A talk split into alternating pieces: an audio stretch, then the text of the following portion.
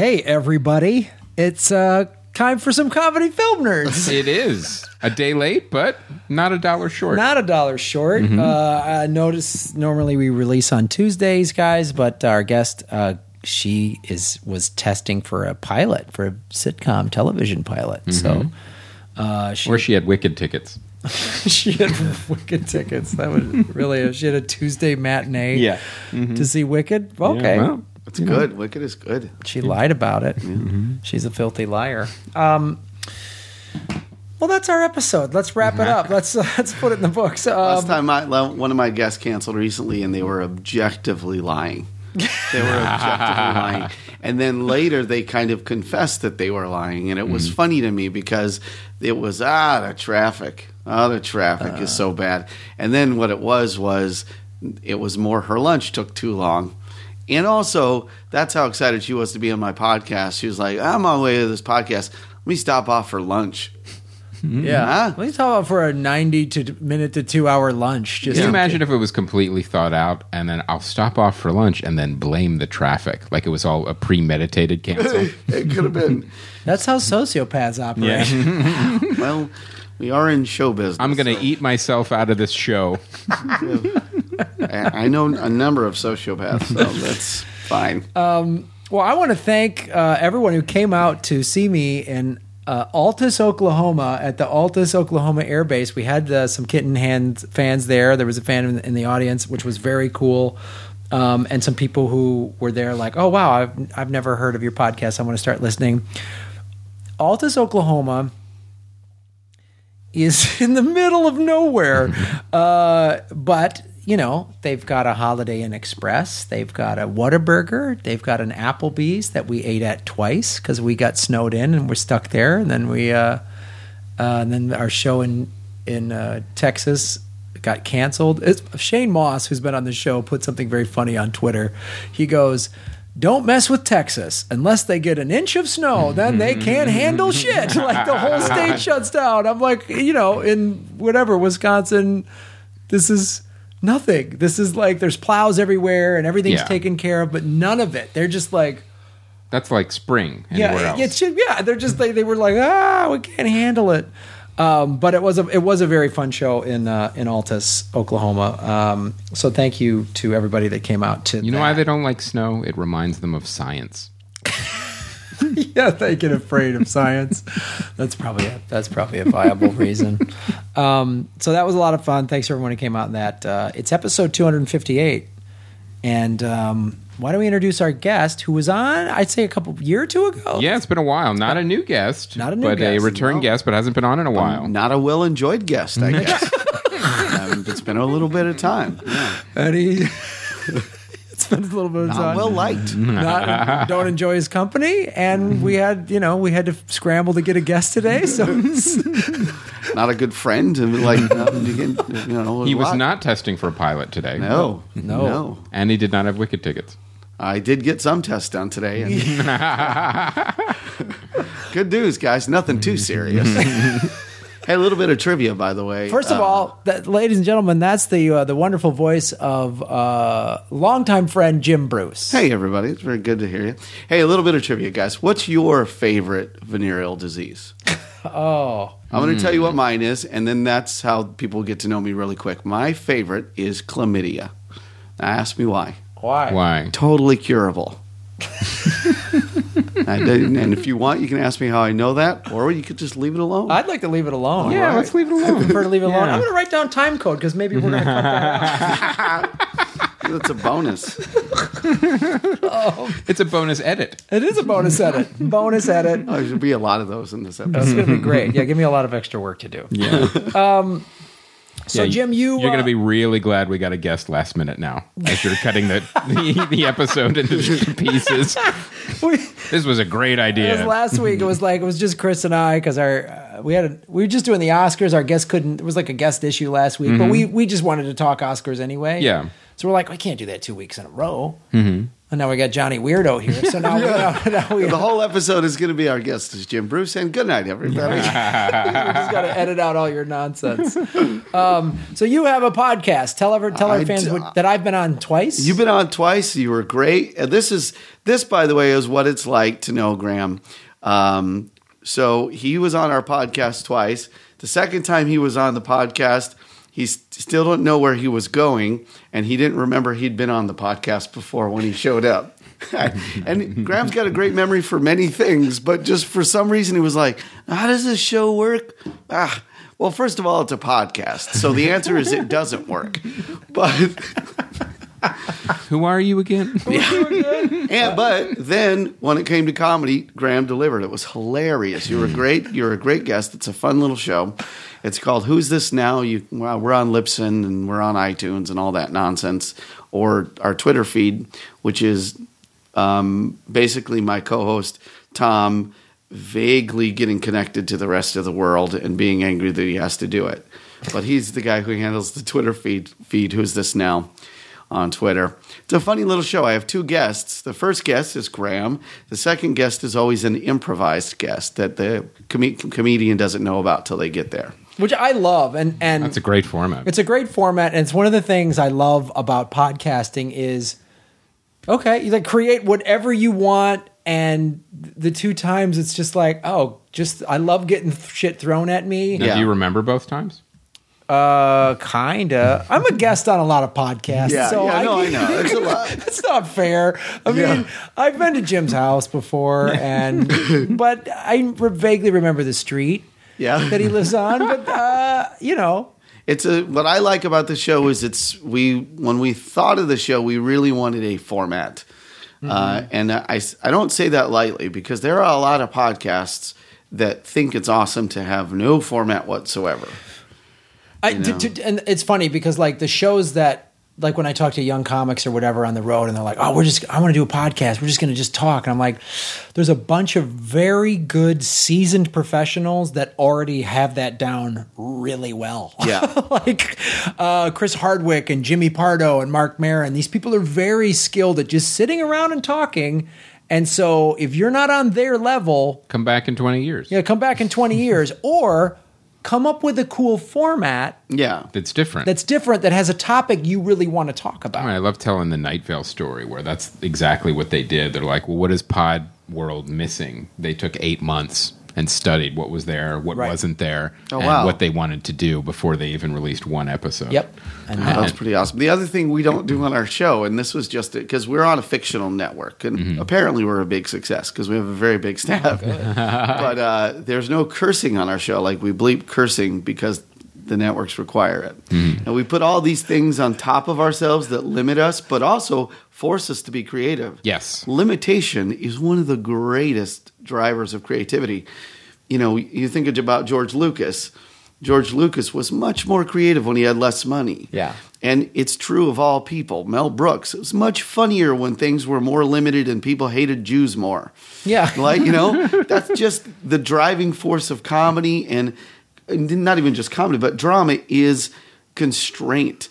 The best, like fiction, you think about your favorite um, superhero movie, it is not the superpowers, it's what the character cannot do that makes it a movie. It's a that man. That is a great point, and I think specifically to comedy, and it's something we've talked about so many times on this show. But you really, you really put it succinctly, which is I'll play that for me later because I don't do that very often. is Uh, Graham didn't write down time code for that. yeah, it was good. Actually, that made the cut, fucko. You have to bleep it on my show. Um, but no, we talk about like why comedy sequels are so hard is because the first one had a limited budget, had constraints, and they did so many great things with it. Then the second one, it's like, you guys are the rainmakers, do whatever you want, and that's like Yeah. on and on. I mean, like, Well, Seinfeld said the uh, enemy of comedy is success. yeah, Yeah. yeah, I know. Rewatch the first Austin Powers. Right. Rewatch it and you see a brilliant, broad, it's still a broad comedy, but it's a brilliant broad comedy. And the things that he's satirizing, first of all, he's satirizing things that I guarantee you most people don't get because he's satirizing not James Bond. Sean Connery, Yeah. James Bond. Yeah, he's not even satirizing James Bond. Really? He's satirizing English Right. um, spy movies that that his father loved. It's a love project because his father Mm-hmm. had just passed away. He's satirizing guys movies I never saw, but it's so funny and a little bit of James Bond, of course. Right. But really, he's satirizing those like Dapper Dan kind of movies that had nothing to do with James Bond. Right. Yeah, and, it, and he's also satirizing a specific era in England and in English cinema, Right. which is really awesome. And then as the sequels, he's just like it's Gets all broader just, and broader, Yeah, it's just hey, baby, you know, like that's Yeah. all it is. Is just wacky. Yeah. But like that for that's a great point. The first that first dance number Perfect. is on the first time I Yeah, saw it in yeah. the theaters, and he's like, "It's Oh, my the crowd s- went nuts. I know. It's Yeah. like my scene, and it knocks me out. I was like, "Oh my god, this is awesome." And it was awesome in so many different ways because, yes, it was funny, but on top of that, it was joyous. Right. It was unrestrained joy.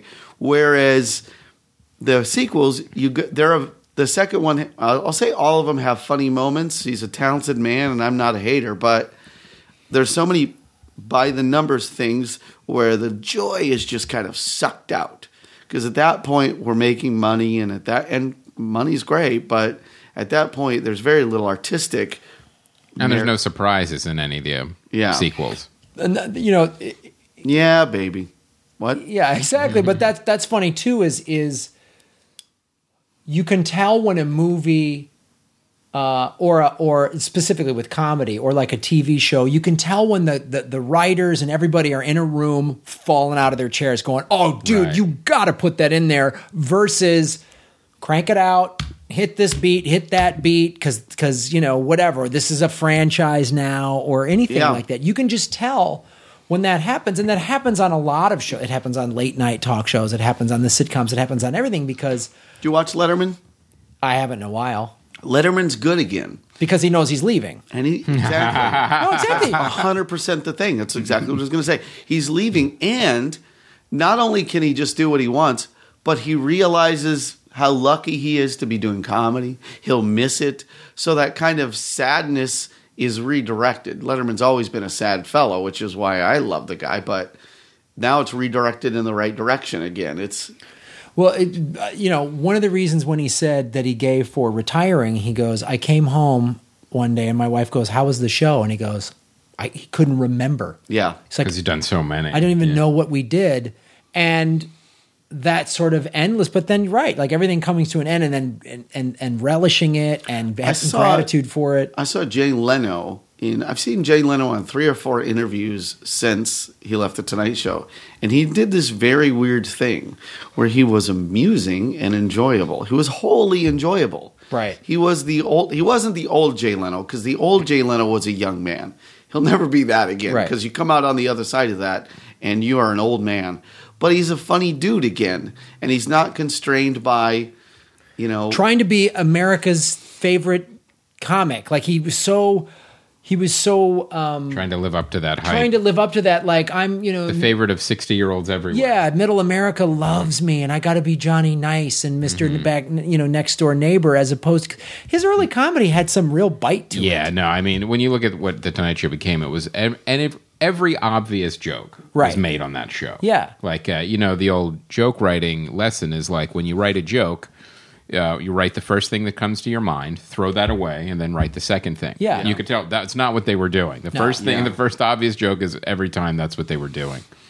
Yeah, in fact, I would be willing to bet they did exactly what you're saying. I bet they did throw the first joke away, but what they did is they went, okay, more, ed- edge it more towards the middle. Yeah, yeah, yeah. Easy. Oh, too rough. That's too. easy. That's too rough. That's got too Yeah. much of a Yeah. bite to it. Because those people interviewed be like, "Well, Dave Letterman's too mean," or whatever. You're like, okay. Uh, let's, but uh, let's bring it. But yeah, let's let's get into some films. Absolutely, I, I want to talk about uh, Seventh Son. I have to talk about this film, and this is the um, the, the Retribution screening that I had to go see Retribution. after um, you went to see um, Project Almanac.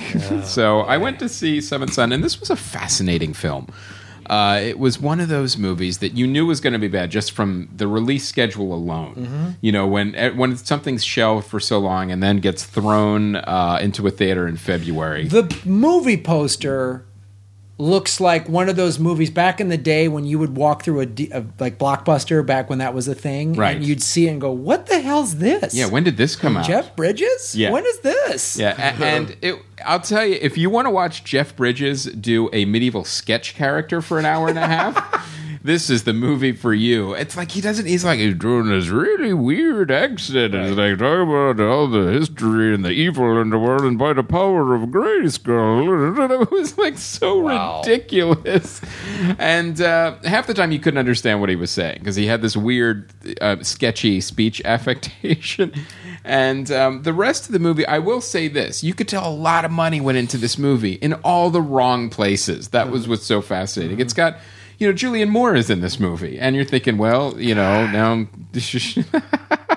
After Still Alice, and I'm thinking, you know, gosh, she It's like probably wants to forget that she made that movie. well it's like seventh uh, son and jupiter ascending are like have all these oscar winners in them Yeah. you must all just be like oh fuck Why did they have to release them right before the Oscars? guys i'm so sorry. yeah, Eddie Redmayne's in Jupiter. oh Ascending. god So this movie, and it's it's all about you know the apprentice that has to help um, fight evil. He's the grizzled, um, you know, he's the mentor, and it makes very little sense. It's a, they're fighting witches, but witch seems to be a very broad term in this world. Like the witches are now um, shapeshifters, monsters, people that actually do magic, but it could be anybody that's um, as anything related to magic or um, spells. That so it doesn't it does it doesn't even matter. It's like the traditional. Which, by the way, thing. relates back to what we started the conversation out with. That one of the reasons your this movie sounds terrible is because there are no limitations. There are no no, rules. there's nothing, and, and it Magic's makes the hardest thing to write.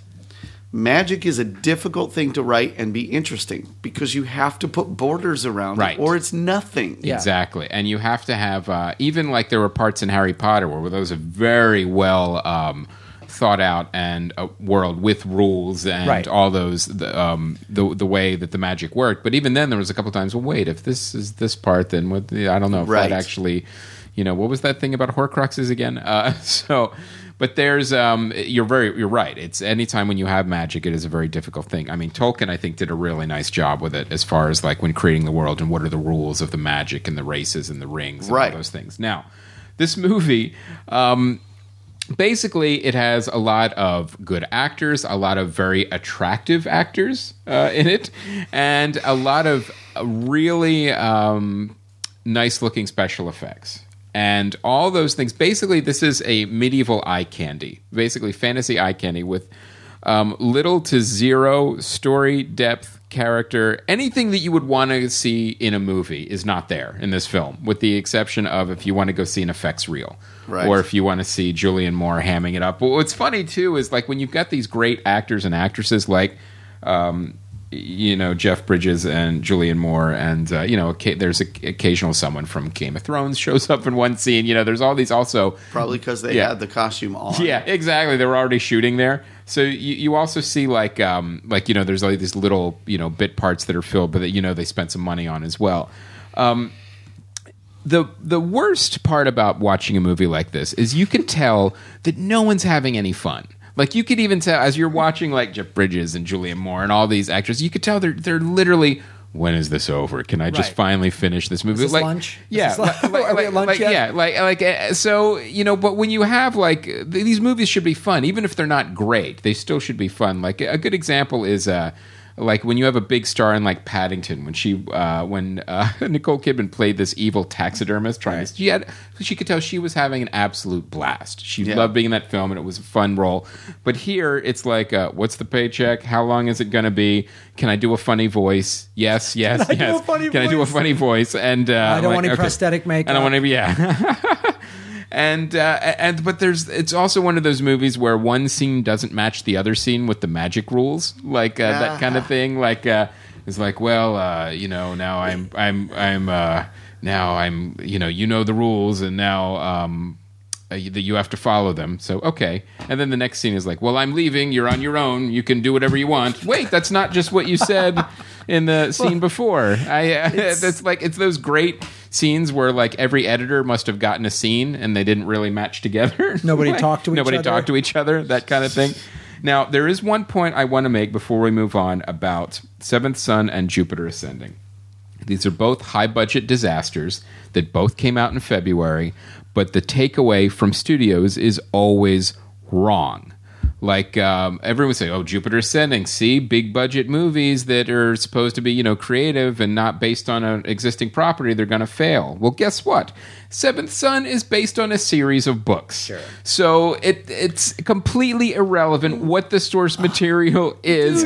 All you have to do is make a compelling, good film. Look- it has nothing to do with what Well, it's based on. It's weird that this movie didn't do well because it was directed by Sergei Bodrov, who's done such classics as uh, A Yakuza's Daughter Never Cries, 42 One Dream Rush, Nomad the Warrior, Mongol The Rise of Genghis Khan, Bear's Kiss, The Quickie, Running. F- like, who the fuck? I'd this sup- guy is the most amazing. He's been doing big budget films for 20, 30 years. I'd be surprised if he speaks English. Of- no, not at all. I mean, he must. They must have. They must have shot this in Bulvania. Oh yeah, Like, this- definitely it's the Bulvanian picture. it's like it's you look at this and it's like one of those guys if you watch any type of professional sports and one of those shitty coaches that keeps getting rehired and like Right. this fucking guy's never even been to the goddamn Super Bowl. Right. How the fuck does he keep getting? You and keep- look, he these keeps- movies are just. he keeps failing upward. Yeah, and now he can put on his resume worked with Jeff Bridges, you know, Right. and uh, which Jeff Bridges will not have. Jeff on Bridges his- will not put this on his resume. There's no question. Hollywood always takes away the wrong message, though. It's very true. It's very true. Uh, mind-numbingly frustrating. You take, and now this movie hasn't come out yet, and maybe it will be great. I doubt it, but it could be.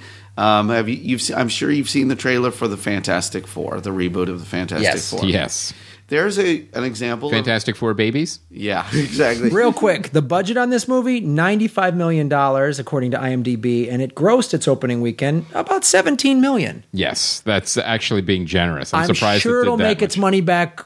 Overseas, it will Overseas. just clean up. Yeah, Some of it will definitely make it back overseas. There's Yeah. no question. But it's Yeah. the kind of movie too. It's like if you're going to spend that much money, uh, you know, have some kind of supervision on the, on Yeah. the film. Like like it's one of those movies where you're like, how how are we still doing this in 2014 and 2015, where these um, crazy big budget movies are just such complete disasters from start to finish? Like, well, how, why is that still happening? four writers. That's always a good sign. all Four friends, writers. all uh, friends with the uh, director that doesn't speak English, Yeah, exactly. most likely. yeah, it's it's uh yeah, four writers. Um, well, three writers. And one guy, probably the book guy, probably guy got a credit that he'd probably like to remove. yeah, Right. Joseph Delaney, and he has an in parentheses inspiration. So I bet you he went put inspiration because that's not my shit. Those guys did like. There, uh, I would not be surprised at all. But Jim, what were you saying about the upcoming Fantastic Four? Well, you look at the upcoming Fantastic Four as an as a perfect example of I think Hollywood learning the wrong lesson, which is if you've seen it, it's very dark and brooding, and that's not that's the lesson they learned from Batman. But that's the wrong lesson to learn from Batman. The right lesson to learn from Batman is hey, let's look at the character and what this character deserves on the screen as far as the best expression of this character and stay true to its roots. Whereas the Fantastic Four should be campy, should be bright. It should be bright. It should be futuristic. It should be gleaming towers. That's the right thing to do. Be- Right. The right thing to do is almost to make the wrong Batman. You know what I mean? Well, they're And- two different animals. It's Yeah, like, it's yeah, we're, we're, we're just, oh, we'll, we'll just, we'll, we'll Batman up the Fantastic Four. No, that's exactly what you shouldn't do. Like when they Batmaned up Spider Man, the last Right. one. Like, no, that's exactly what you shouldn't do. And they Batmaned up Superman in the last one. Oh, okay. Well, then let's also take away his ability to speak. Perfect. Yeah, Yeah. none of that makes sense. These characters are bright, like you said, they're bright, more hopeful, uh, the opposite of Batman. So ru- really, the truth is just what's what what story are you trying to tell? That's it. It's such a dumb, simple thing. It's It's it feels puzzling idiotic to say it out loud, like because I'm not saying anything, and yet they don't understand. I'm curious to know what this new Fantastic Four movie is is about because, as we talked about, for the most part, the Marvel movies have been great. You know, Right. we, we said this. Yes. We've said this at great length on the show. So I, I watched that Fantastic Four trailer on its own. I kind of feel like you a little bit, Jim. Like, what are they doing? But then history, the recent history has shown me that most of the Marvel movies are pretty solid. Oh, this isn't isn't a a Marvel Marvel movie. movie. no, no, no. This Now- is. Uh, I think is that somebody else still has the rights to it. I yeah, think it's absolutely. Fox. That's the so if you the last couple movies made uh, for the X Men, I thought were really great. yes. I happen to enjoy First Class. I enjoyed uh, what was it? Age? What was it? Apocalypse? What the hell was it called? I don't care. But I liked the last two. They were good. Right. Days of Future Past. Days of Future Past. This one, uh, I read an interview with the director who compared it a little bit to The Fly. He said it's a little bit like The Fly in the way that we handle the transformation. And I find that both interesting this and is 20th Century Fox. concerning. Fox, yeah. Interesting and concerning because that's a that is interesting to say. All right, instead of the way that all the powers are just kind of perfectly laid onto a human Right. being, now we deal with sort of the genetic reality of having been transformed this way. That sounds kind of interesting, but then again, How's it going to be handled? how's it going to be handled is always the Well, question. here, here's a good example too of the way Marvel is doing things right. Um, Guardians of the Galaxy has a very, very different tone than say Captain America: Winter Soldier, Right. For because you're focusing on different characters, different a different type of film, and that's to be respected. Like, what if they took Guardians of the Galaxy and went, you know, we got to make. Um, we, we got to make uh, Iron Man or you know Captain America more like Guardians of the Galaxy. It would be a disaster. right. It's funny, like uh, Avengers: Age of Ultron, which is also coming out again. That's done by uh, that's done by Marvel Studios, Yeah. and that's why you know that movie is already going to be great. you know what I mean? Mm-hmm. Yeah. Whereas Fox has got a hold of this Fantastic Four film. Miles Teller's in it, who I, I really like that kid. I don't know when it's going to happen, but be ready for it, and it should be an absolute delight. There will be a Marvel movie that's worse than anything you've ever seen. And I say that as a guy who reads comics, and I can't mm-hmm. wait because It might be Ant Man. It could be Ant Man. If it is, that's a disappointment because I want it to be something bigger.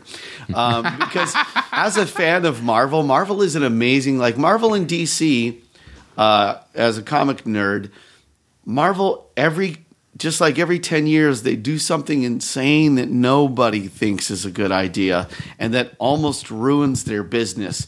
But it's because they're such creative people that when they make their mistake it's from a creative standpoint and it's almost admirable in a way. Mm-hmm. Like in the comics there was this whole thing that pissed spider-man fans off to no end which was the spider are you familiar with the spider-man clone saga? Yeah, yeah, yeah. at one point they declared there was a clone of spider-man and then that guy went off to live his life. Then marvel declared they'd made a mistake and peter parker had actually went off the real peter parker had went off because he thought he was the clone. And it enraged fans. Oh, they retconned it. yeah Oh, wow. so eventually they went uh, it turns out we were wrong it was peter parker the whole time because people were mad yeah, yeah. and I, there's nothing funnier than a mad comic book fan there's just nothing funnier In mass. yeah Um, all right, Speaking as a mad comic book fan, I've been that guy. all right. Well, let's move on to. Uh, I saw Kingsman. Yeah, I wanted to get your opinion on this because I'm getting a fair amount of fan feedback or saying Chris doesn't know what he's talking about. It was great. However, um, the other reviewers like CJ Johnson have agreed with me. So I wanted to get your opinion on this film. It's funny after doing the Mike Kaplan episode, where you and Mike kind of split on it. Yeah. and then and then reading all these these fans online, like I think one of the the Sakame boys uh, said they really liked it. Um, yeah. I've went into it thinking I'm probably going to disagree with Chris. Right. That's why I, I was like, Yeah. I, I bet you I'm gonna I'm gonna side on I really I Yeah. really like this. I had almost a sim- the exact reaction that you did. Wow, that's so cool. I went in the same thing. I went in. I went in, and the, the action in the beginning. I'm like, this is awesome. This is fun. I Mm-hmm. like this world. Um, and then it just got a little slow. And I don't want to do any spoiler alert, but then there's some stuff in the very ending that's like, wow, I guess Matthew Vaughn's a real creep or whatever. Like that stuff with the princess. I was like, what is that? Has no. That makes there's no reason to put that in here at all. I was like, this is so dumb. And I was I saw it in Vegas with with Gary Brightwell, who uh, um, I've been working with a lot recently, and he and I were both like, we both walked out like I mean there was that was fun. There was fun moments in it. I don't. I, Mm-hmm. I'm not going to say I hated it. Right. Uh, Definitely fun moments. The the people who really like the film, I see why they Yes. really like Mhm. it. And it wasn't like, you know, I wasn't on board with the whole thing. It was literally the first half or the first third. I was like, yeah. Yeah. Yeah, right. Act two is kind of, and then Act three, you're like, yeah, I felt like the movie turned on me. Yeah, That's it what did. I was I really, I really, I really did, and I and I, I, I wish I had been more familiar with the comic, so Mm-hmm. I could know.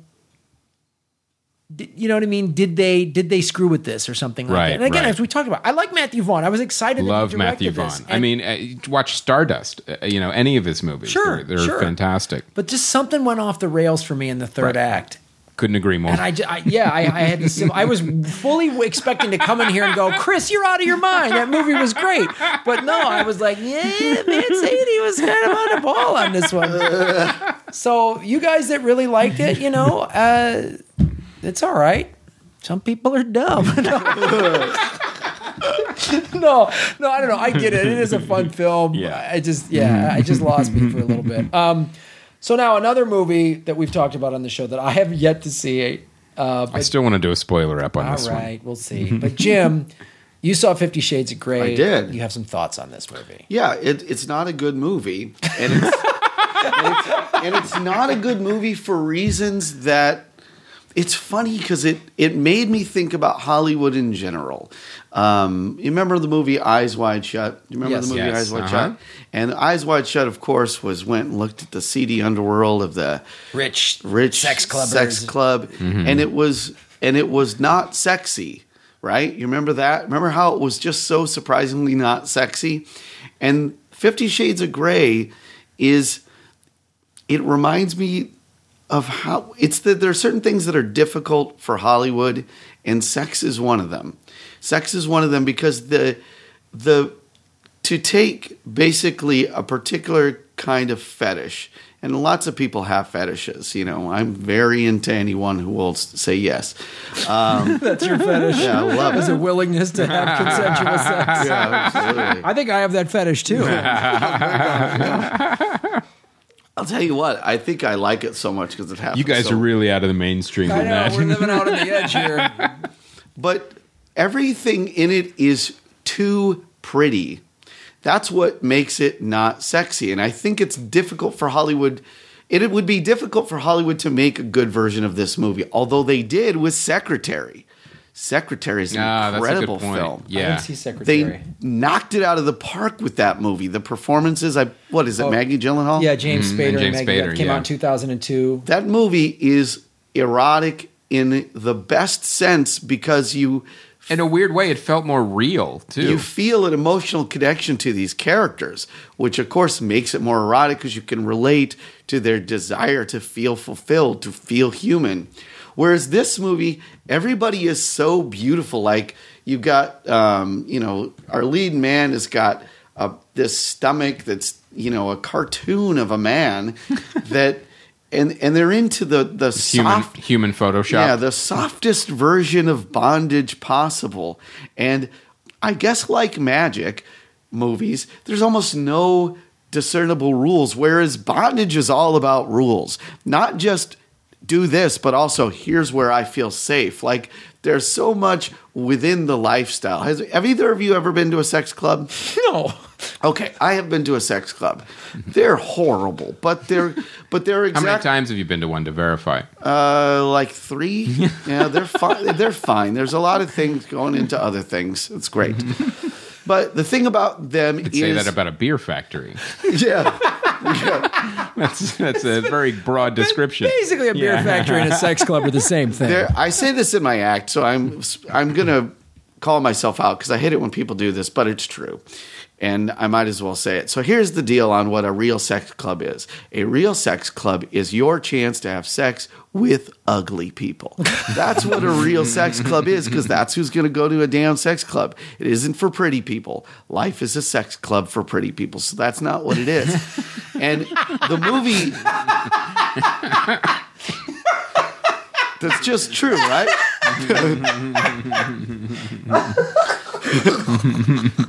so a movie like Fifty Shades of Grey is so superficial about human sexuality. And it dawned on me that I thought I would never. I feel a way that old people used to feel, but I think for better reasons, which is I think Hollywood used to be better at depicting sex when they showed less. Not because nudity isn't great, because it is great, but because since you're not good at showing how gross sex is, I don't care who's having sex, by the way, the most beautiful people in the world having sex, pretty gross. we all have to do it, we all enjoy doing it, but it's not beautiful, it's necessary. You know, it is necessary to keep me from being violent and angry with the world. It's necessary to have kids who are going to be terrible people who have sex with other people. All of that's necessary. And if you were to depict that in a film, it would be unpleasant. I get it, but that's what it would be, really be. Did you ever see um, uh, the make a porno movie? What was the name of that movie? Zach and Myra. Zach and Miri Mira make a make a porno. porno. Right. There's one scene where he's laying on top of her and they're filming it and they're like, oh, and I'm like, exactly. That's what sex is. It's two people who are like, oh, okay, well, neither one of us are any good, but let's do this thing. Let's do this. Let's thing. go to a club. Let's do whatever. let's do this thing that's going to make us feel better for a little bit. Uh, so And I hope you have hot water. That's all anybody ever thinks. That's all anybody ever thinks is this is great, but I God, I hope you have hot water. And man, your place smells funny. You know, everyone has different problems with that film. That's interesting. I've never heard uh, that, yeah. yeah. It's uh, but uh, but here's the thing: everyone Some has a different problem- problem with with Fifty Shades of Grey. But here's the thing: they're all valid. I'm sure when I see it, it's going to be like helicopters would never fly like that. some of the people's problems with the movie annoy me because like some people's objections to the movie is they object to the way her character's treated and i'm like well yeah but that's her fetish that's a silly objection only because there are real people in consenting relationships now if your objection is they don't realistically or accurately depict the consent that's a legitimate, but that's a script problem. That's not a problem with the fetish itself. However, people need to feel happy is how they need to feel happy. I find those to be just prude objections. And that's the problem with analyzing this film. Because if you you can't be a prude and analyze it. You have to be open-minded and go, this is why it's garbage. It's not garbage because ooh, Sex, it right? can't be that. It has to be from a standpoint of cinema and like this is poorly depicted sex. It's worse than a porn. It really is. Whereas in pornography, it's bad because it's all gynecological and you're just pointing a camera at fluid and it's awful. But this is worse because it it's a lie. Everyone's beautiful and the, and everybody is. Eh, look, yeah. What if he wasn't rich? Like we talked about this before. What if he was a school teacher? I want to show you my playroom. No, no, thanks. He would call the police. Or what if he, he worked at the hardware store with her? You know? oh, you don't have a helicopter? No, I'm not interested. Yeah, I'm not Yeah. having weird sex with you. yeah, absolutely. Uh, That's a good question. You 'cause then poor guy with uh, Yeah. a, with a beer gut. You're Yeah. not, you're not. You don't win. You can't even afford all these uh, le- these leather um, and and and yeah and silk. No, And this is some of the some of the uh, we have to do it with those pull ties again. This is ridiculous. How dare you? I've talked to a few like uh, feminist comics about this too, because I know some women who really love the books. I know lots of women who love the books, and they also don't like the movie. So it's even a poor adaptation. So you can I've even go too, back yeah. to you can even go back to the question of, you know, is this Fantastic Four movie going to be good?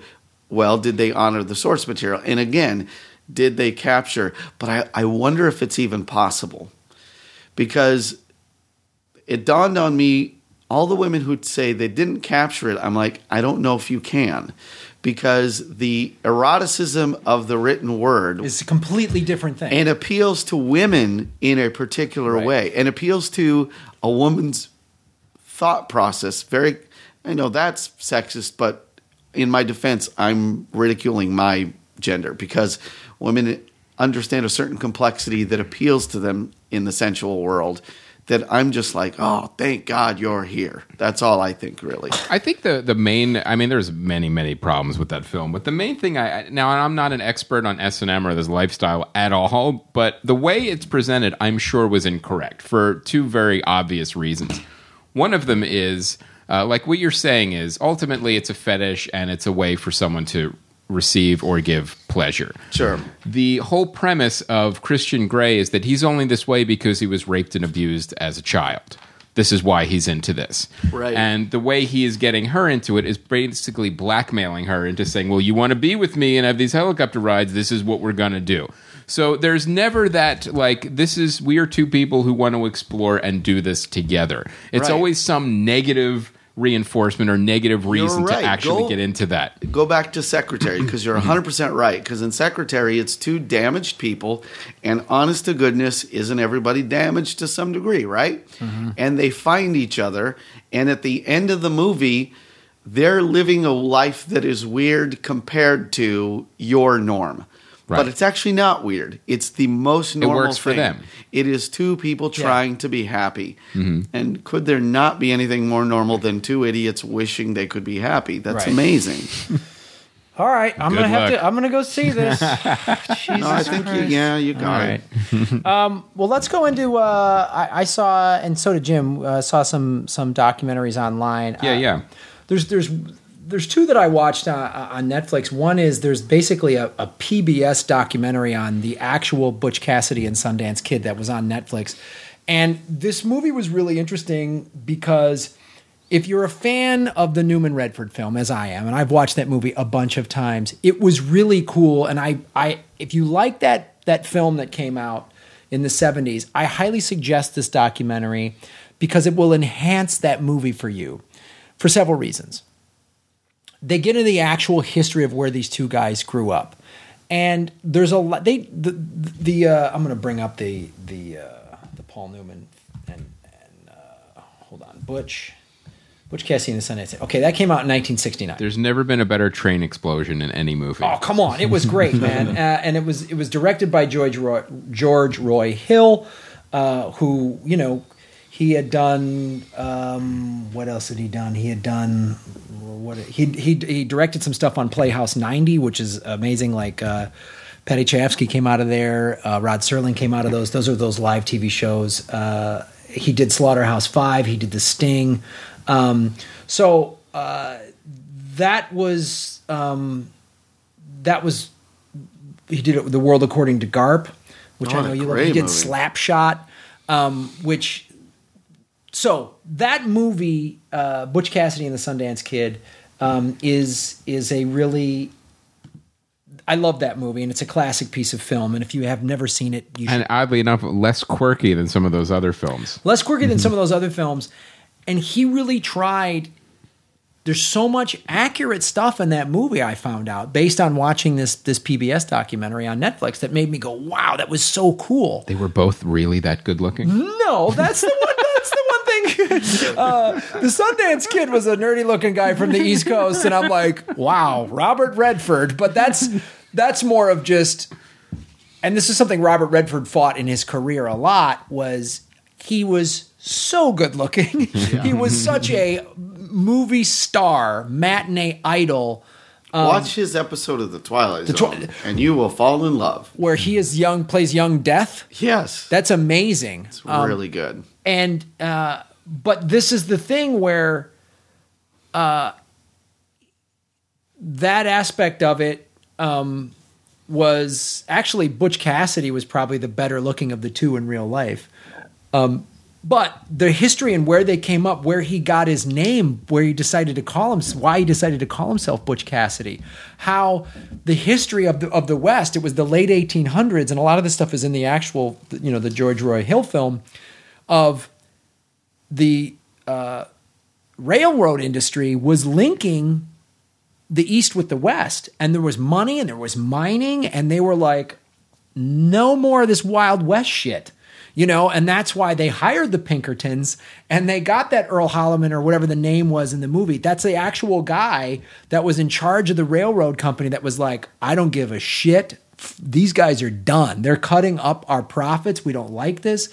How Butch Cassidy was a genius in terms of he planned these robberies out really well. Most bank robbers were just like, you know, hotheads who'd get a couple drinks in them and go shoot the place up and grab a couple hundred bucks and get out of there. And he was like, and the history and the woman who's depicted in the film that was played by Katharine Ross. That's an actual character.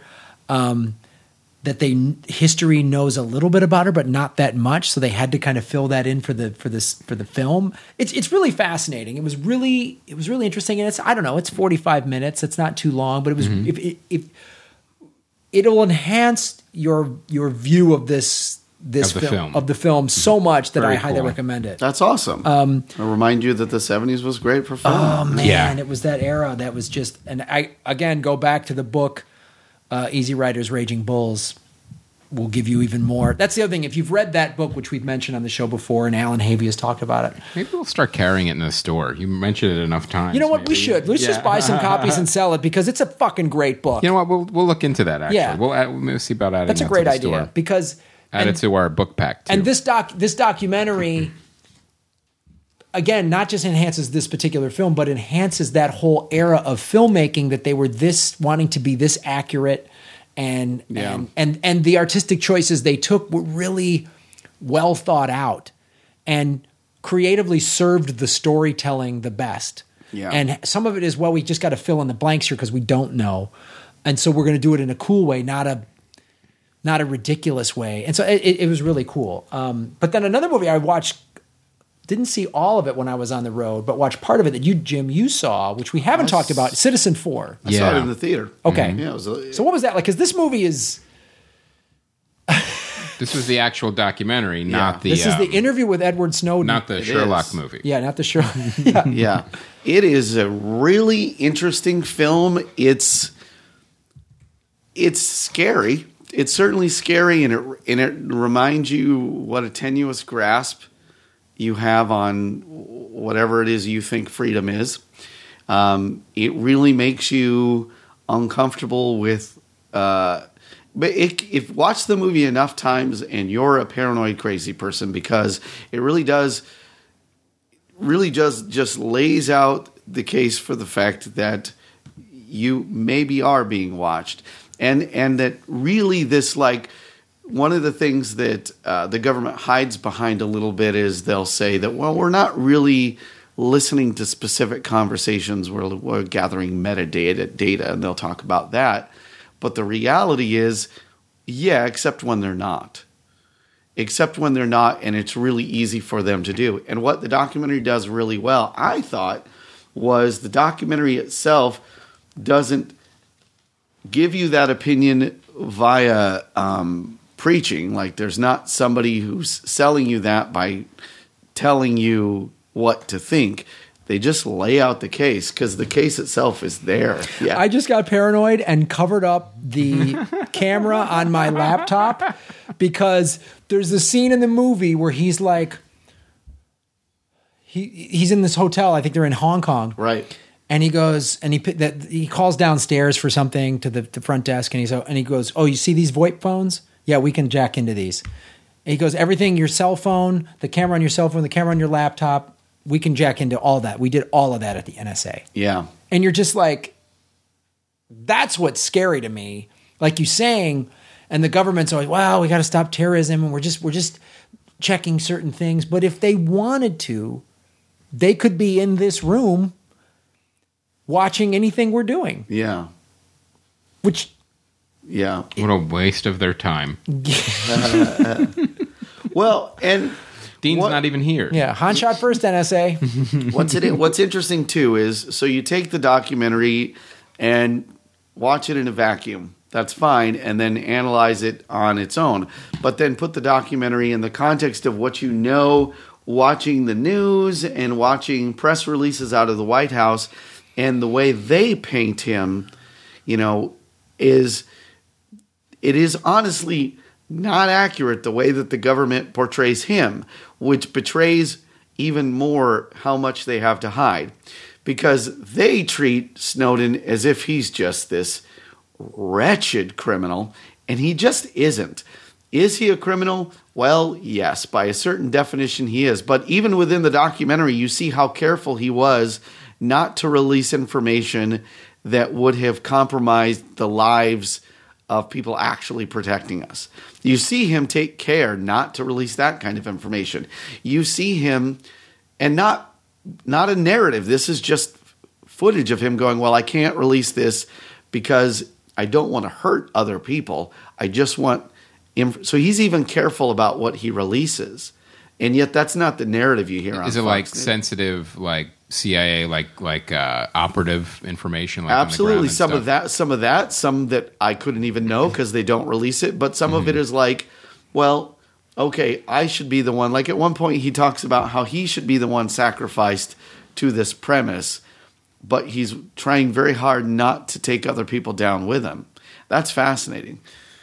It, it was really, it was really, um, it's an interesting and and you know, uh, I thought well done documentary, very straightforward documentary, Very straightforward. There's not a lot of which I think is a smart call. The, the documentarian is uh, Laura Poitras, if I'm if I'm saying that correctly. She's done a bunch of, of docs: Flag Wars, My Country, My Country, The Oath, um, and uh, Death of a Prisoner, and and and now Citizen Four.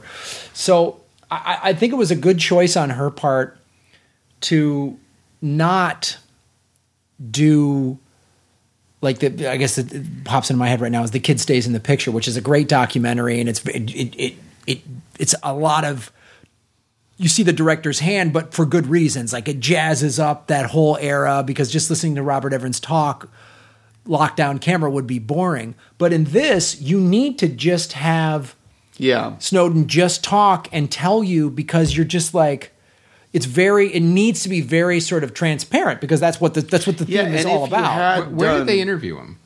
Hotel room. in hotel rooms um a Yeah. couple times on there's a couple conversations conversations that happen on a laptop so they just type out the information some on the phone but it's a variety of hotels and you really do get the sense of him being trapped in hotels and him being trapped in an airport and him just more or less being trapped. The latest news, I don't know if you saw this on Reuters, I think it came out yesterday. Snowden wants to come home, Right. um, and all he wants guaranteed is a fair trial, which is funny. I don't know that you can get guaranteed that. Like, do you know what I mean? Like, it's it's difficult to guarantee that. What country would he be tried in? What do you? Well, it would have to be here, right? Because that would be Yeah. where the violation occurred. That would be the country who you've got a beef to settle with. Yeah, but could he get a fair trial here? I don't know. That's that's a and I don't even blame. And he's not a citizen. Would he get a? Would he get? Oh, because yeah, he renounced his citizen. Yeah, that's right. Ah, it's already getting murky. Yeah, But it is interesting that you say like like I don't even blame the people who wouldn't give him a fair trial. It's just complicated to give anybody fair anything. right. You know, just think about giving. he did compromise the security of this country. yeah, there is a criminal. Yeah, He did. I mean, I, I agree. So it's like military tribunal. What would it be? Yeah, I mean, he's not in the military. He worked for them. He was a contractor for the NSA, was my understanding. So he he can't be tried by the military. enemy combat. Is he an enemy Yeah, well, they'd love to put him in that capacity. They'd love to have him guilty because in the military, it's guilty before innocent. Yeah. So, um, I, you know, that's real tricky. probably stay where he is. You know, I mean, I I'm I'm glad he did what he did. I'm glad he's pulling the cover off of this stuff. But yeah. I mean, it's ter- it is it is scary. Yeah, it's scary. But it's but but as a, also just as a movie and as a documentary, it does the thing that good documentaries do, which is Well, shows you a bunch of stuff you might not have been aware of. and you may, uh, you know, in another year or so, you might have enough material for a sequel because you don't know what's going to happen. What if this actually happens? What if he actually Right. does go to a trial? Yeah. what happens? Yeah. And if he and if he is sent to prison, what's the backlash going to be? If he's free, what's the backlash going Right. to be? Mhm. Yeah. Are, I mean, there could be riots either way. You know what I mean? Like, I think I think there's going to be something much worse than riots regarding Snowden, and it's going to be absolute apathy. I'm absolutely well, that's the biggest problem in America. But I guarantee you that this is apathy. Because let me ask you a question. What do you think about Miley Cyrus? Do you like Miley Cyrus? Yeah, she's fine. Do you like Miley Cyrus? I don't care Let me one tell way you or the something. other. Too many people have an opinion about Miley Cyrus, and honest to goodness, people our age that I know have a very complex opinion about Miley Cyrus. complex, like I mean, if you talk to them, it's a well thought out position. Right. And if you talk to them about Justin Bieber, oh my God, The they're so Kardashians, angry. whatever, They're yeah. so angry, so angry. There are too many opinions about things that don't merit opinions. Right. And so the Snowden thing, well, will people care? It will very much depend upon if a delightful 20 something year old is semi nude in a video that week. Because if she is, nobody cares about. Snowden. No, it's it's absolutely true. I mean, uh, I did a documentary about a movie nobody gives a shit about, and I'm a comedian nobody knows. Who cares? Nobody fucking cares about that stuff. That was the thing. I remember so many times coming back saying, you know, I tell people, oh, yeah, I was just doing shows in Afghanistan, and they would say one of two things. We still got troops there? This is in 04, 06, and 7 mm-hmm. And, or they'd say, oh, wow, that's so great you were in Iraq. really? No, you no. would get that reaction? Constantly, dude. No way. That wasn't a one. That was a constant. Oh, so because they, just it's just all America's. It's just the Middle East. And I'm like, well, Afghanistan, Iraq, two totally different situations. Yes, we're both at Yeah. war. We're both technically fighting Al Qaeda, but they're very different countries Yeah. with different histories. Yeah, they're different to everyone but uh, our former president. Yeah. yeah. But I mean, it's like, and I, I remember in 2012, I went to Kuwait, and people were like, oh, be careful, it's Kuwait. I go, it's fuck, it's Kuwait. Dude. We're not, at, we have bases. I mean, do you know anything like about Kuwait? It's like Qatar or, or, or like, We have comedian friends who go to um, Israel and do shows, Right. Uh, like uh, Avi and, Liberman Avi Liberman, yeah. And uh, he, uh, when people say, "Was it safe?" He just laughs. He's like, "There's certain areas that are a little more dangerous than others, but like America. Yeah, no, although just in, inside of Israel, Right. And then, but he said, you know, where we're going to be, it's it's this, it's like going to the mall. I So like it's- Well, people people said people said stuff like, "Man, the terrorist attacks and all that stuff." I go, you know, we've had them here, New York, uh, Boston. I mean, we've had terrorist attacks here. We had homegrown terrorists blow up a building in Oklahoma City. Yep. What? There's thirty thousand handgun deaths a year. What the fuck country you think you're living in? Like, I mean, uh, so that the apathy is is what rules the day, and the and the media is about keeping everybody scared and focusing on Well, whatever for profit. Right, scared for mm-hmm. profit, and then the keep keep you keep you focused on J Lo and Miley Cyrus and whoever's boob fell out at the Super Bowl or whatever. Like that's that's. By the way, no boobs fell out. of the oh, Super oh, Bowl I know. last I'm so mad about that. No, Really good exactly. show, actually. Mm-hmm. It's funny. No, you think you think Citizen Four would come out and all the you had country, Katy Perry with, and moment shots. That's all you had. right? But you think exactly. But you think K- Citizen Four would come out and the whole country would rise up? Nope. Yeah. They're going to rise up about something dumb. Yeah.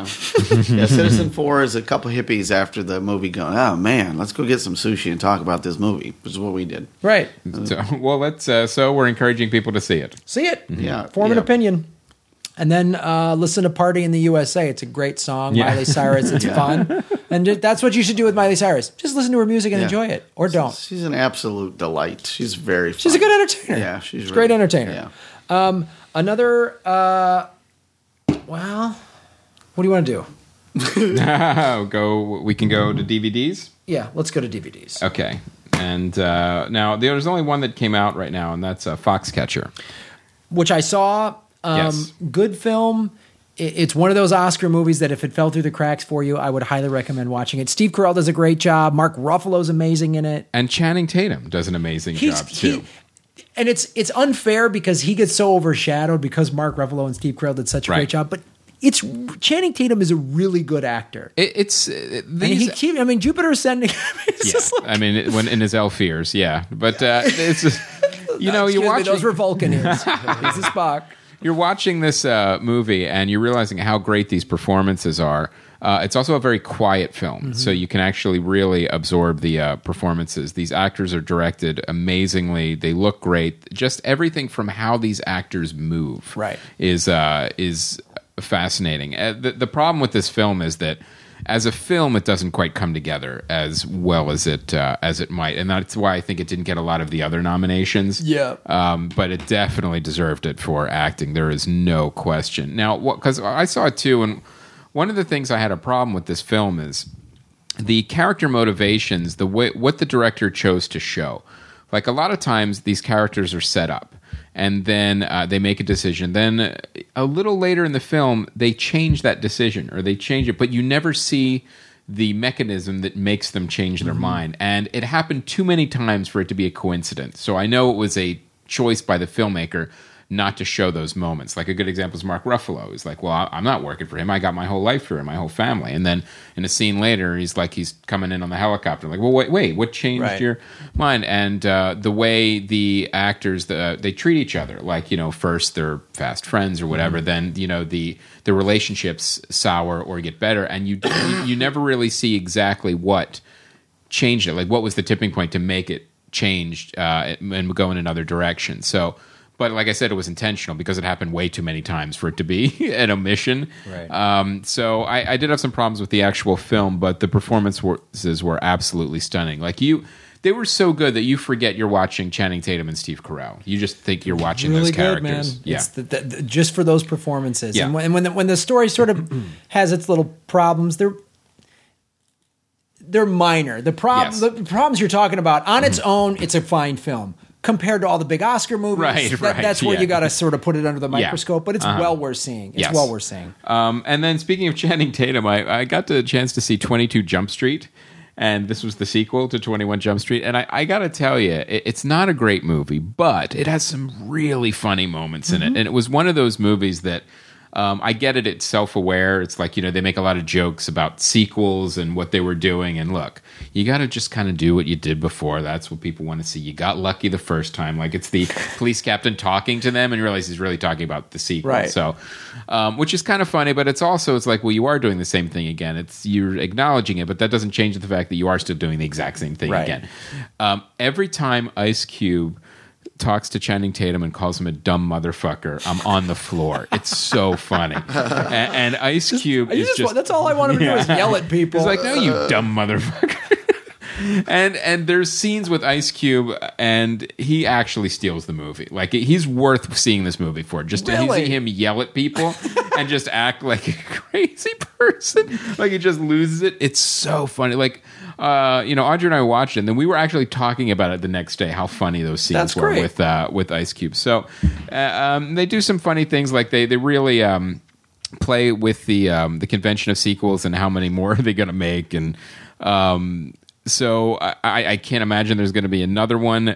there's no way they could make another one, but the um the it's more exciting and interesting and funny to actually and with the scenes with Ice Cube than it is to actually watch uh, Jonah Hill and Channing Tatum. They're good, but there's they're nowhere near as funny as when God when Ice Cube is screaming at them. Ah, that's Uh, awesome. So so definitely uh, check it out. all right.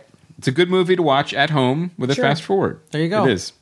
Uh, all right, coming out this week, Chappie. I'm excited to see this film. Okay. Well, you like Short Circuit. Huge I like Short Circuit too. Really, that's going to be in the next comedy film nerds book. Yeah. um, here, here's why. Uh, obviously, it's with uh, you know, it's directed by uh, Neil Blomkamp, who did um, District Nine, and uh, and it's got Elysium. uh, Elysium. Yeah. uh, Sharlto Copley. It looks like this is kind of going back to this the heavy social commentary that that he was successful with with um with uh, District Nine. I hope you're right. Yeah, Elysium Uh, was I- definitely I- a big fa- I. I really look at this movie as like because you can't really tell too much from the trailer. What direction is this movie going to go in? Is it going to go heavy social commentary, some really cool exploration between uh, humans and artificial intelligence, or is it going to be like I said, short circuit? I, well, my God, I hope it's not short circuit. Here's what I think because because some of the things I've seen in the, I've seen two two trailers now for it, I believe, and it seems like it's getting into this, which kind of touches on Citizen Four a little bit because he talks a lot about this. Is the drones? That's a big thing that we should be talking about in this country and how you can just fly in and bomb or whatever, and they're kind of touching on that with this because it's it's. Um, it, it's a mecha- these are mechanicalized cops. These are like Yes. robot police. Well, you can go all the way back to RoboCop. Yeah. you look at you know what like, the misuse of power Yes. and, and and all that stuff. So I think it might, you know, and Hugh Jackman in a mullet. I think it's worth. The, I think it's worth the price of admission Yeah. right there. So I actually I really want to see this movie. I'm excited to see it. So uh, I hope you're right because Okay. I want. This is one of those movies I want to Yeah, be. you good. want it to be good. Yeah, I want You it to be good, because I- I'm a big fan of the filmmaker. Uh, I love the. I love metaphorical science fiction. So, like, I'm I'm rooting for this movie. Mm-hmm. and I the want and it to the be good. not too distant future I'm excited about because we can already sort of see it happening. It's not like hundred years where you go, wow, how did how did we get from here to there? There's Right. none of those questions. It's just sort of you're like, yeah, we're that- that's right around the corner, man.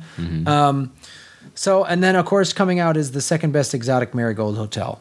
That looks amazing. First one was fine. I think this will be like, Yeah. I think it's actually the, a good sequel. CJ Johnson sent us a, uh, a review. We're having some issues with the site right now again, but uh, we will be getting that review up very uh, shortly. But he um, he pretty much said what you were saying. Like uh, you can check out the review, but basically. This this sequel was not necessary, but it doesn't do anything wrong. It's it's you know it's fun, and if you like the first one, you're you're going to enjoy the uh, the next the second one. All right. Um, all right, site spotlight. What do we got? Neil? Neil actually did a great Oscar um, wrap up on the site. You can check that out. Um, there's a couple really good articles. There's a really good. If you haven't already, you really got to check out Jackie Cation's article on superheroes and the movies, and also because she really gets in like kind of the meaning and philosophy a little bit, uh, and it's a it's a really uh, great article. So you really want to check it out. And she gets she gets into some heady topics that you wouldn't expect for talking about superheroes and movies. So it's a it's a good article. She's the one to write that. He's pretty awesome. Got a cool uh, tweet from at Yeeves the Steve, uh, Y V E S uh, T H E S T E V E. He goes, Graham, have you seen the trailer for The Gunman? And if so, please give me your thoughts. Hashtag no judgment. so, um, this is the new Sean Penn movie. right. which just basically looks like, oh, I've been in Haiti for too long. I got some bills to pay, mm-hmm. so I'm gonna go do a Taken. Yeah, or a Bourne identity. I'm gonna do a Bourne Taken mm-hmm, mm-hmm, identity and and go be. It's Sean Penn running around the world kicking ass because he's a CIA guy went off the reservation or some shit, and he's got to settle Special some- ops. Sure, yeah, yeah, Yeah, yeah. settle some scores. Wouldn't he be retired special ops by Oh, now? is he over the hill? Is he was he in too deep? Is he wound too tight, or is he he's coming back for one last gig? I don't know. I don't. Maybe it's all of those things. I don't care. Here's why. Sean Penn, I can't think of off the top of my head. Maybe I'm wrong, but I have. I can't think of any movie that he phoned in. He always brings it, and this is clearly just a money grab. Even the uh, the remake of Secret Life of Walter Mitty, he didn't phone it in there. no either. way, and he had a small part in that. yeah, but it, he, he lit up the screen. and he lit up the screen and he was so intense in that film that I feel like he saw the script and went, okay, yeah, shoot him up, bang, bang, travel the world, guys with ponytails with one name, bat, you know, Mikhail, he's the bad guy or whatever. You know, there's a couple of those. Yeah. There's going to be a train at some point. Oh, sure, he's got to jump from car to car and a bridge in the car and something's going to blow up. But if this, I mean, like, like we talk about, like Liam Neeson has got another one of these taking Oh yeah. taking gun guys or whatever. I don't if if this is what Run Sean- All Night? Is that the yeah next run one? all Yeah. night yeah, Yeah. that's the new mm-hmm. one I kind of like the plot of Run All Night from the trailer because I like the idea that the other guy wants to kill his son because Liam Neeson killed his son. Yeah. So they're both Liam Neeson. right and Ed Harris I kind of like that. Ed Harris is a bad guy I love but getting specifically to the to the gunman uh, Steve at Eves the Steve I'm excited if this was starring anybody else I'd be like no way but Sean Well, Penn Liam Neeson. I, if it's, yeah, Liam Neeson or now Sean. I want to see Sean Penn play this kind of a just cliche, you know, catchphrase gun guy. I wonder if Eddie Redmayne will get one of these. yeah, or Brad probably he already it's in the can and he said Right. fuck that shit after Jupiter ascending. Put that thing put that thing on lockdown. So I want to see this, and I, I think it could be just the right amount of fun stupidity, like the the Taken movies have been, Right. With just you know cliches and exposition, but still just awesome. Like because here's the thing that you know you're going to get from Sean Penn when there is a scene where he's got to say some like one on one stuff. It's gonna be kind of awesome. so that's what I'm excited to see. So All right, that's that's fair enough. feedback. Um, all right, guys. Well, that's our that's episode 258. Put it in the books. In the can. Can it? Uh, Jim, where can people find you online? Your podcast? Uh, well, it's uh, Who's This Now on Twitter. You can find us on Libsyn, uh, iTunes. Um, Who's This Now? It's a funny little show. Uh, my uh, my producer is Tom Griffin, who's a very funny man. Tom Griffin is a very funny man, but he does not like the outside world. So you can enjoy him on our podcast and nowhere else. um, me, you can see me doing stand up. He's a bit agoraphobic. No, he just knows better. I just think no, not at all. It's just he just he's just very content. I think I, I don't know. I never know how to read him. I just know I like him. He's a funny, funny man, and he helps me write the show, and he helps me. But we have this little world that's evolving. What I'm liking about the show the most is how it just kind of evolves mm-hmm. into this little world where we have apparently we have we just have a very big staff. we have a huge staff over there at the studios. Um, we're in the beautiful Culver City um, uh, mega studios now, and it's really impressive. So Right by Sony. that's right. Yeah, you guys are right. by Sony. Well, you're, they're dwarfing Sony. Yeah. Yeah, absolutely. And then where if people want to just follow you to get your see you perform, where would they do that? Uh, follow me on Twitter, Comic Jim Bruce, or you can follow me, jimbrucecomedy.com. You can actually, actually also buy my comedy DVD. nice. I have a comedy DVD, Jim Bruce. I'm dying as fast as I can. and that was recorded at the West Side Comedy Theater in it Santa was, Monica. yeah. It's uh, very autobiographical. So if you want to hear more stuff about women who've made bad decisions with me, that's the place I to go. I loved it because because you showed it to me and I've known you for a long time and it is such a pure version of who you are. I don't want to spoil anything, but something kind of happens and the way it happens and how you deal with it is so you in the best sense and I love your writing and I love your your point of view and everything. So oh, thank you. so check that out you guys. It's Yeah. a, it's a funny thing. Oh, thank you. Um, all right, well, that's our program, you guys. Uh, I will be this Friday doing a show at an Air Force base in Great Falls, Montana. If it doesn't get snowed It out. doesn't get snowed out. I think they can handle snow removal in Montana a little better than Oklahoma and Texas. I think they get a couple, a couple, couple storms a year yeah, up there. and they've got a few plows. They might have one or two laying around. Um, One or at a- two militias who could yeah, help out. Yeah, I've got some militia guys to square some things up. They can shoot the snow out of your way. Oh, get her done.